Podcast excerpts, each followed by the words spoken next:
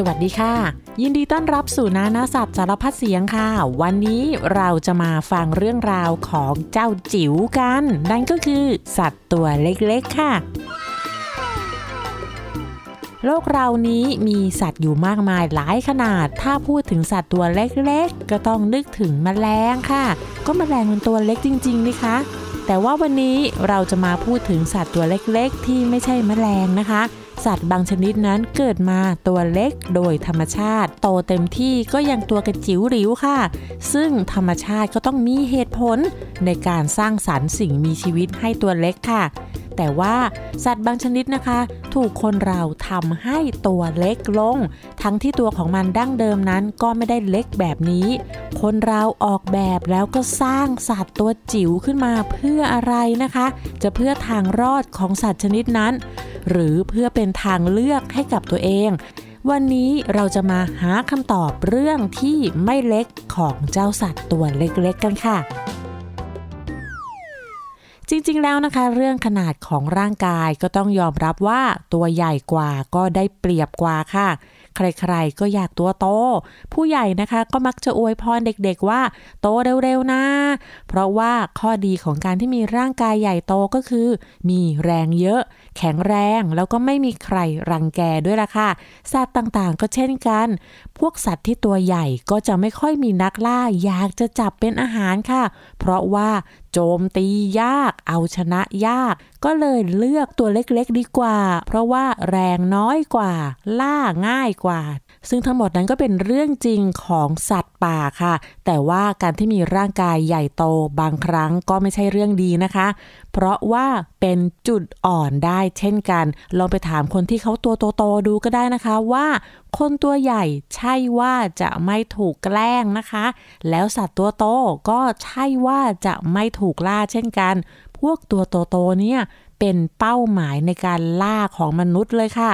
เพราะว่ามนุษย์นั้นมีอาวุธค่ะ ตัวใหญ่ๆ ก็เป็นเป้าใหญ่ ชัดเจน ล่าง่าย หลบหนีซ่อนตัวก็ยาก ตามหาก็เจอได้ง่าย ๆ ไม่ปราดเปรียวว่องไวเหมือนพวกตัวเล็กๆ และโลกตอนนี้ก็มีการเปลี่ยนแปลงไปมาก แล้วก็มีข้อมูลมานะคะว่า สัตว์หลายชนิดที่มีขนาดใหญ่นั้น มีร่างกายที่เล็กลงกว่าเดิมค่ะ ได้มีการวิจัยแล้วก็ศึกษาเรื่องของการลดลงของขนาดสัตว์โลกนะคะ โดยมหาวิทยาลัยเซาท์แทปตันค่ะ เขาเขียนลงในหนังสือที่ชื่อว่า Nature Communications เขาบอกว่าอีก 100 ปีข้างหน้า สัตว์เลี้ยงลูกด้วยนมจะมีร่างกายที่เล็กลง 25%หรือ 1 ใน 4 ค่ะ นักวิจัยเขาตั้งข้อสังเกตนะคะ เขาบอกว่าสิ่งมีชีวิตขนาดต่างๆ ตอนนี้กำลังพยายามปรับตัวให้เข้ากับการเปลี่ยนแปลงของสิ่งแวดล้อมที่เกิดขึ้น ซึ่งสิ่งแวดล้อมในตอนนี้ก็พบว่าที่อยู่ของสัตว์หลายชนิดนั้นได้หายไปค่ะ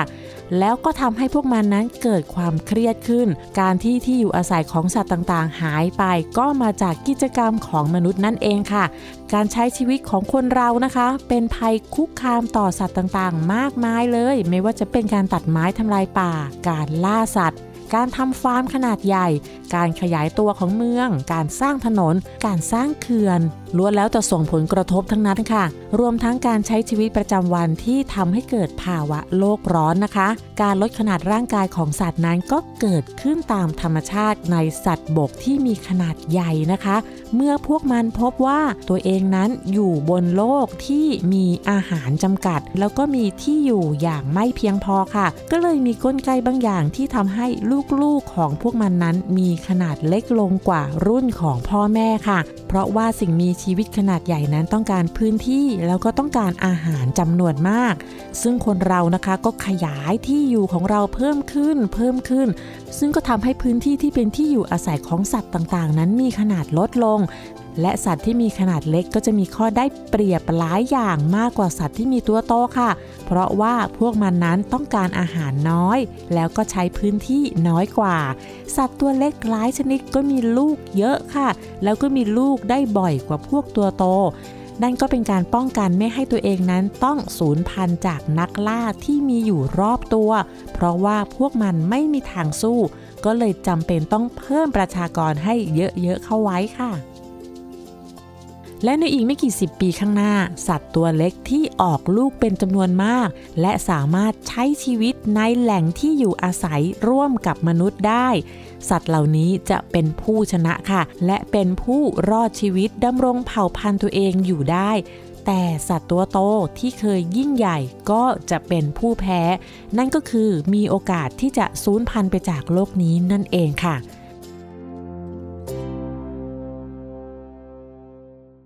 มาถึงตรงนี้ก็เลยสงสัยแล้วนะคะ เพราะว่าในหนังสือที่เขาเขียนไว้นั้น เขาไม่ได้ยกตัวอย่างว่า มีตัวอะไรบ้างที่จะเป็นเจ้าจิ๋ว ผู้มีชัยชนะในโลกอนาคต และเจ้าเบิ้มตัวไหนจะพ่ายแพ้ไป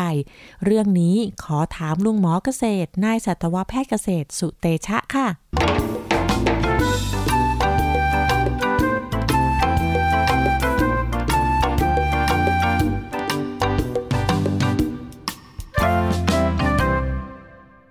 จากทฤษฎีที่ว่า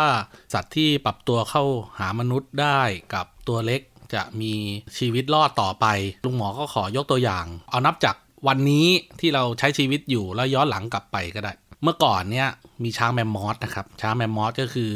ช้างชนิดหนึ่งนะครับ ขนยาวงายาวตัวใหญ่มากนะครับ อาศัยอยู่ทาง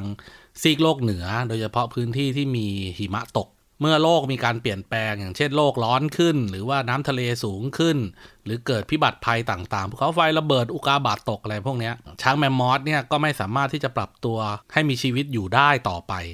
เพราะนั้นเนี่ยในปัจจุบันช้างแมมมอสจึงสูญพันธุ์ทีนี้เราก็มาลองคิดว่าแล้วสัตว์ที่เรามีในปัจจุบันเนี่ยอีกร้อยปีข้างหน้าเนี่ยถ้ามันไม่ปรับตัวเนี่ยมันต้องสูญพันธุ์แน่ๆนะครับอันเนื่องมาจากมีการเปลี่ยนแปลงของโลกเนี่ยลุงหมอขอยกตัวอย่างง่าย ๆ คือพวก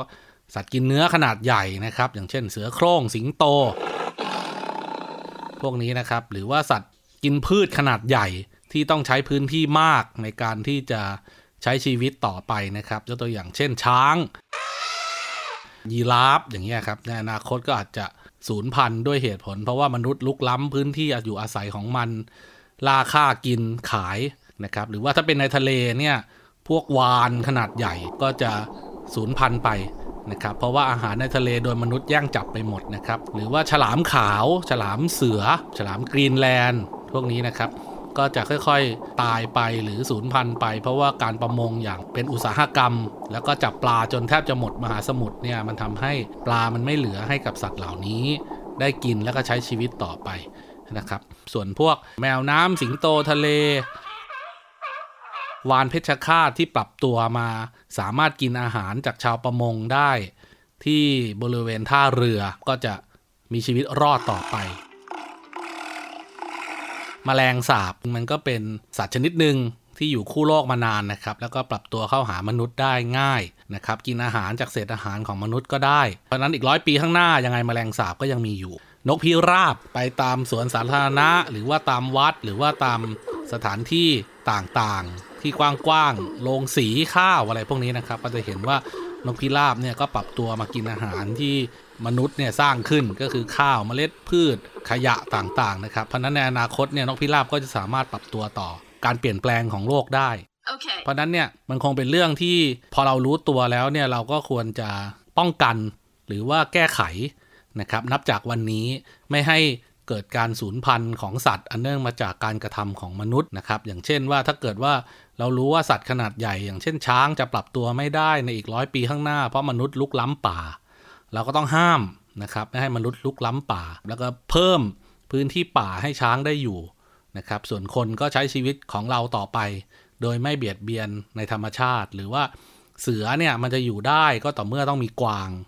นะครับ กวางจะอยู่ได้ก็ต้องมีป่า มีทุ่งหญ้า มีใบไม้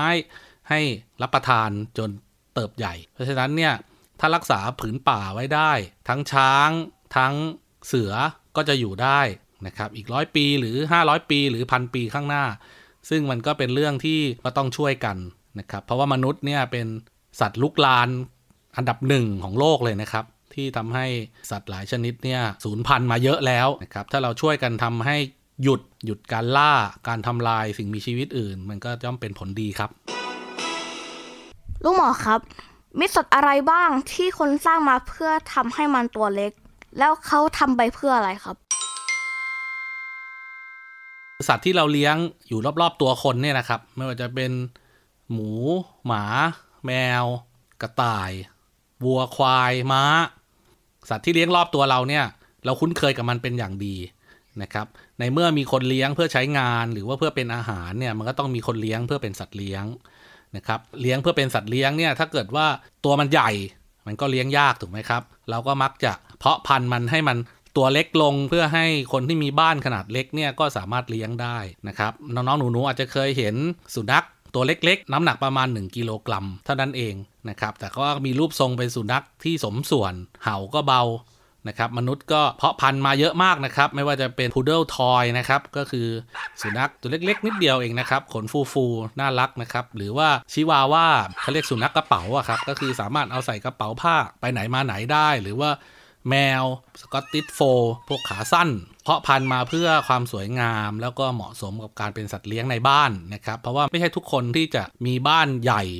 มีพื้นที่มีบริเวณใช่ไหมครับ บางคนก็อยู่แฟลต บางคนก็อยู่อพาร์ตเมนต์ บางคนอยู่หอพัก แต่เขาก็มีสิทธิ์ที่เขาจะเลี้ยงสัตว์นะครับ กระต่ายก็เหมือนกันนะครับ เมื่อก่อนนี้เนี่ยเราเลี้ยงกระต่ายเพื่อการบริโภคนะครับ มันก็น้ำหนักประมาณ 2กิโล3กิโล เพราะเราก็ต้องการใช้เนื้อมันใช่ไหมครับ แต่ว่าเมื่อมาเป็นสัตว์เลี้ยงเนี่ยเราก็เพาะพันธุ์มันจนเหลือ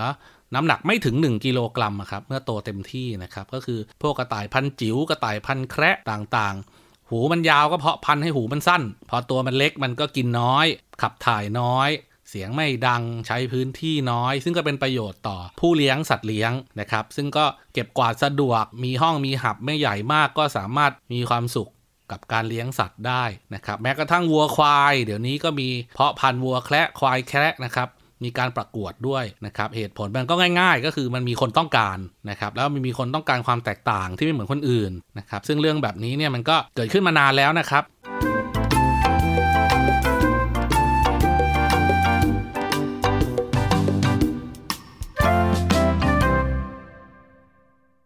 สัตว์ตัวเล็กๆ เนี่ยมันน่ารักนะคะ ใครเห็นก็ชอบ ใครเห็นก็รักค่ะ ก็เลยเป็นหนึ่งในสัตว์เลี้ยงยอดนิยมที่คนอยากเลี้ยงกันมาก ๆ ใครที่อยากเลี้ยงสัตว์พันจิ๋วหรือว่าสัตว์แคระตัวเล็กๆ ก็ต้องศึกษาหาความรู้ แล้วก็หาข้อมูลด้วยนะคะ เพราะว่าหลายคนที่ไม่มีข้อมูล ก็อาจจะถูกหลอกได้ค่ะ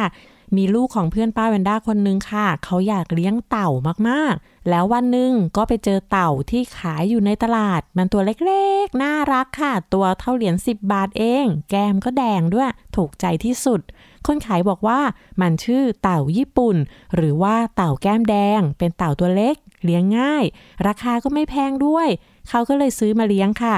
ปรากฏว่าเจ้าเต่าแก้มแดง มันก็ค่อยๆ โตขึ้น โตขึ้น จนต้องเปลี่ยนตู้มาอยู่ในกะละมัง และจากกะละมังก็ต้องหาบ่อให้มันอยู่ค่ะ จากตัวเท่าเหรียญ10 บาทวันนั้น ไม่กี่ปีผ่านไป มันก็กลายเป็นตัวเท่าจานข้าวแล้วค่ะ สรุปว่านี่ไม่ใช่เต่าพันเล็กค่ะ แต่ว่าเป็นลูกเต่าที่ยังตัวเล็กๆ แล้วเขาก็เอามาขาย แล้วก็ความที่อยากได้บวกกับความน่ารักของเจ้าเต่าก็เลยไม่ทันได้หาข้อมูลค่ะ สุดท้ายก็ต้องเลี้ยงไปเรื่อยๆ จนกว่าจะตายจากกันค่ะ Okay. เเมื่อกี้เล่าเรื่องเต่าไปนะคะ ป้าแวนด้าก็ยังค้างคาใจเรื่องเต่าพันเล็กว่ามันมีหรือไม่เลยไปค้นหาข้อมูลมาแล้วก็พบว่าเต่าพันจิ๋วที่ตัวเล็กพอๆกับเหรียญ10 บาทเนี่ยมีอยู่จริงค่ะ Huh? ไม่ใช่เต่าบ้านเรา ไม่ใช่เต่าที่เขาขายเป็นสัตว์เลี้ยงด้วยนะคะพันธุ์ที่เล็กที่สุดในโลกมีอยู่ 2 ชนิดค่ะ ตัวพอๆกันในเรื่องความเล็กจิ๋วนั่นก็คือ เต่าที่ชื่อว่า เต่าแคระลายจุด หรือ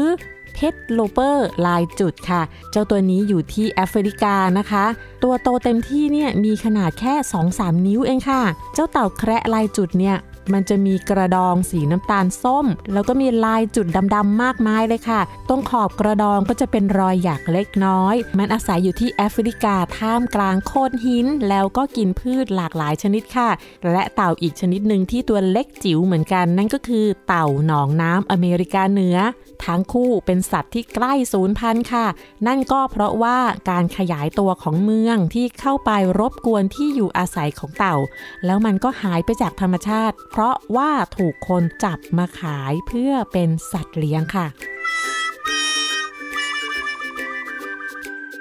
นอกจากเต่าแล้วนะคะ ก็ยังมีลิงอยู่ชนิดหนึ่งค่ะ เป็นลิงที่ตัวเล็กมากๆ พูดถึงลิงแล้วนะคะ มันก็มีหลายสายพันธุ์แล้วก็หลายขนาดมีตั้งแต่ตัวใหญ่บิ๊กเบิ้มอย่างกอริลลากอริลลาเป็นลิงไม่มีหางอยู่ที่แอฟริกาค่ะ มีความสูงถึง 180เซนติเมตรเลย แล้วก็แข็งแรงกว่ามนุษย์ถึง 6 เท่า ส่วนเจ้าลิงตัวเล็กตัวนี้เนี่ยอยู่ในป่าอเมซอนที่อเมริกาใต้นะคะ มีชื่อว่าลิงปิกมี่มาโมเสสค่ะ ตัวโตเต็มที่เนี่ยมีความสูงแค่ 15 เซนติเมตรหรือว่าแค่ฝ่ามือเราเท่านั้นเอง ชีวิตในธรรมชาติที่ป่าอเมซอนนั้น มันก็จะกระโดดไปกระโดดมาระหว่างต้นไม้ ปราดเปรียวเราก็ว่องไวมากๆ คนที่เคยเห็นมันในธรรมชาตินะคะ บอกว่าดูแล้วเนี่ยเหมือนกับกระรอกตัวเล็กๆเลยล่ะค่ะ มันชอบกินแมลงแล้วก็ยางไม้ เพราะความตัวเล็กแล้วก็น่ารักของมันก็เลยเป็นที่ชื่นชอบของคนเราค่ะ จึงกลายเป็นสัตว์เลี้ยงยอดนิยมตัวหนึ่ง แล้วตอนนี้มันก็เป็นสัตว์ที่หายากในธรรมชาติแล้วล่ะค่ะสัตว์จิ๋วตัวต่อไปที่จะเล่าให้ฟังนะคะ เป็นสัตว์ฟันแทะที่เล็กที่สุดในโลก แต่มีชื่อที่ยาวๆ ยากๆ ว่า บูลาคริสตันปิกมี่จาบัว ขอเรียกมันสั้นๆว่าจาบัวแคระก็แล้วกันนะคะ มันเป็นสัตว์ฟันแท้ที่ตัวเล็กแล้วก็น่ารักมากๆ หน้ามันจะยาวๆ เล็กๆ เหมือนหนูตัวน้อยๆ ค่ะ ตัวของมันยาวแค่ประมาณ 1 นิ้วกว่าๆ เท่านั้นเอง แต่ว่าหางของมันนั้นยาวถึง 3 นิ้วค่ะ เวลามันยืนนะคะ ดูเหมือนจิงโจ้ตัวเล็กๆ เลย เพราะว่าขาหลังของมันนั้นยาวกว่าขาหน้า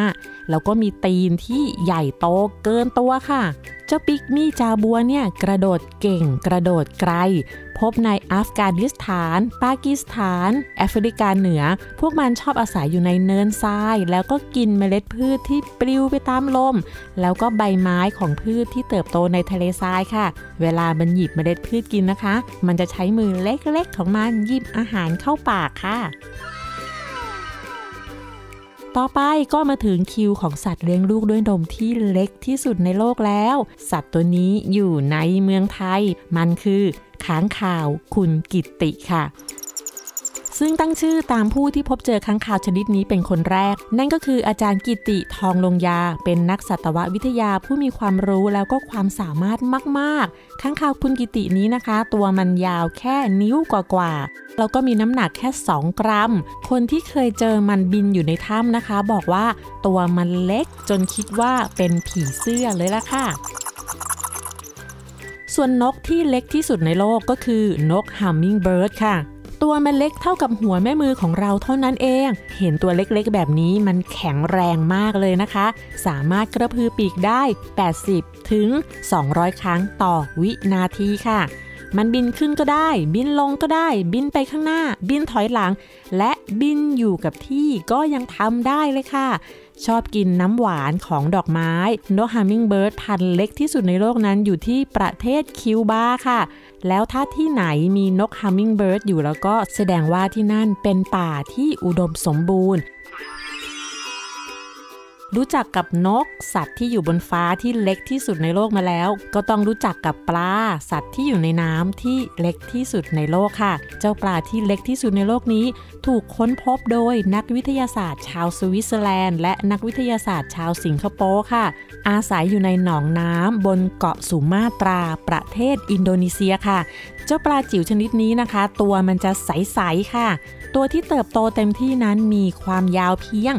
7.9มิลลิเมตรนั่นก็คือไม่ถึง 1 เซนนะคะ ตัวมันจะผอมๆ ยาวๆ ค่ะ สามารถเอาวางไว้บนนิ้วได้สบายเลย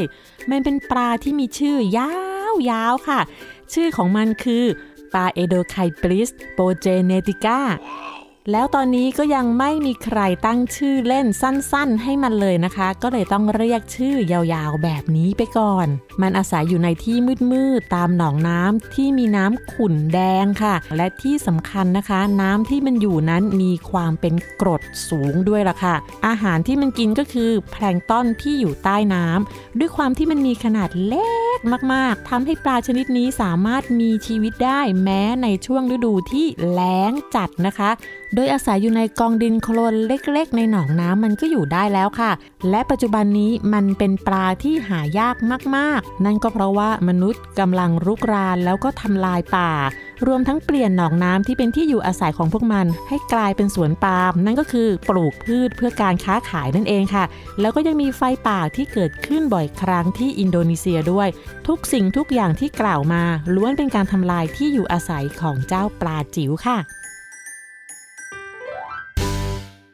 ได้เวลานิทานแล้วค่ะ นิทานเรื่องนี้มีชื่อว่า เจ้าหมาป่าตัวน้อย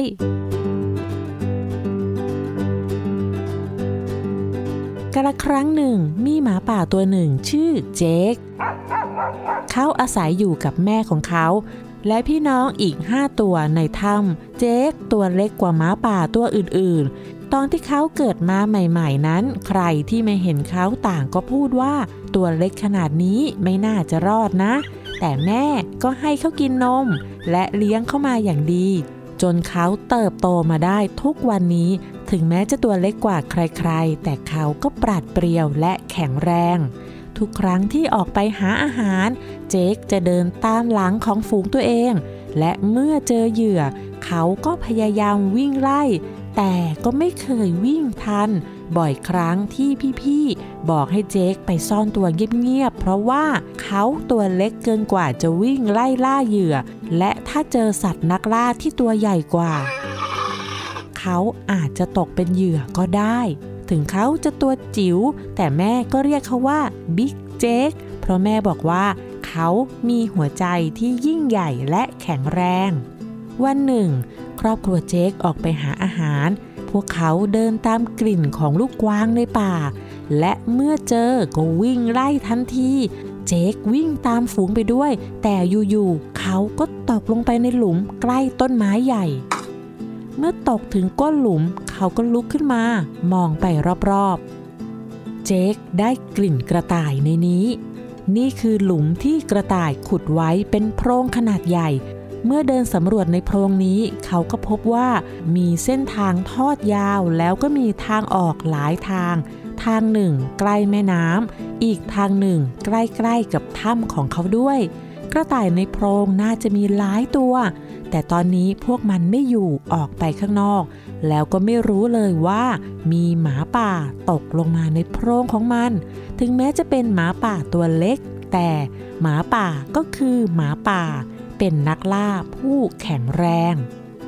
เจคออกจากโพรงแล้วก็เดินทางกลับไปที่ถ้ำเจคไม่ได้เล่าเรื่องโพรงกระต่ายที่เขาเจอให้ใครฟัง เขาเก็บเรื่องนี้เป็นความลับ เพราะเขาคิดว่า ถ้าใครรู้เรื่องนี้จะต้องหัวเราะเยาะแน่ ๆ แล้วก็พูดว่า เฮ้นายตัวเล็กเท่ากระต่ายเลยล่ะเจคนั่นเป็นสิ่งที่เขาไม่ชอบเลยเวลาถูกล้อเลียน วันเวลาผ่านไปจนเข้าสู่ฤดูหนาว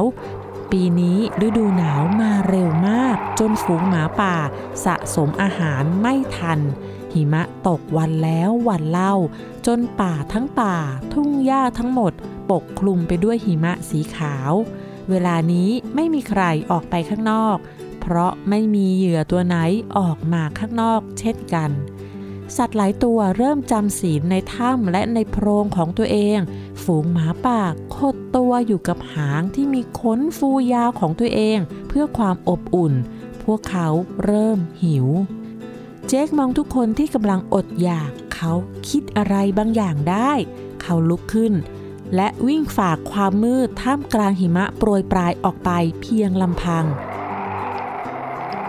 หมาป่าทุกตัวในถ้ำก็ตกใจในการกระทำของเจค แม่วิ่งตามออกไปด้วยความเป็นห่วง แต่เขาหายไปราวกับหายตัวได้ พี่ๆออกตามหาแต่ก็ไม่เจอ คืนนั้นพวกเขาหอนอย่างเศร้าสร้อยด้วยความเสียใจที่เจคหายไปอย่างลึกลับ นใดนั้นมีเสียงฮ้อนกลับมาในความมืด เสียงของเจคนั่นเอง ทุกตัวรีบวิ่งไปตามเสียงนั้น และสิ่งที่เห็นก็คือ เจคกำลังยืนอยู่ และเบื้องหน้าของเขามีซากกระต่ายอยู่หลายตัว มากพอที่จะทำให้หมาป่าทุกตัวในฝูงอิ่มได้ ใช่แล้ว เจควิ่งออกมาและกระโดดลงไปในโพรงกระต่ายที่เขาตกลงไปในวันก่อน ในนั้นมีกระต่ายกำลังนอนหลับอยู่หลายตัว พวกมันไม่ทันระวังตัว และไม่คิดว่าจะมีนักล่าที่ตัวเล็กพอที่จะมุดลงมาในโพรงได้ เจคก็เลยจัดการกระต่ายในนั้น และคาบขึ้นมาจากโพรง และจากวันนั้นเป็นต้นมา เจคก็ได้รับการยอมรับจากฝูง ถึงเขาจะตัวเล็ก แต่เขาก็เป็นนักล่าที่มีศักดิ์ศรีเท่าเทียมกันกับหมาป่าทุกตัว และทั้งหมดนั้นก็คือเรื่องราวของเจ้าจิ๋วหรือว่าสัตว์ตัวเล็กค่ะ แล้วพบกันใหม่ในคราวหน้านะคะ วันนี้ สวัสดีค่ะติด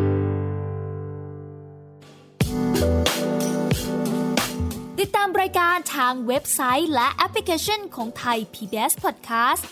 Spotify SoundCloud Google Podcast Apple Podcast และ YouTube Channel Thai PBS Podcast Thai PBS Podcast. View the world via the voice.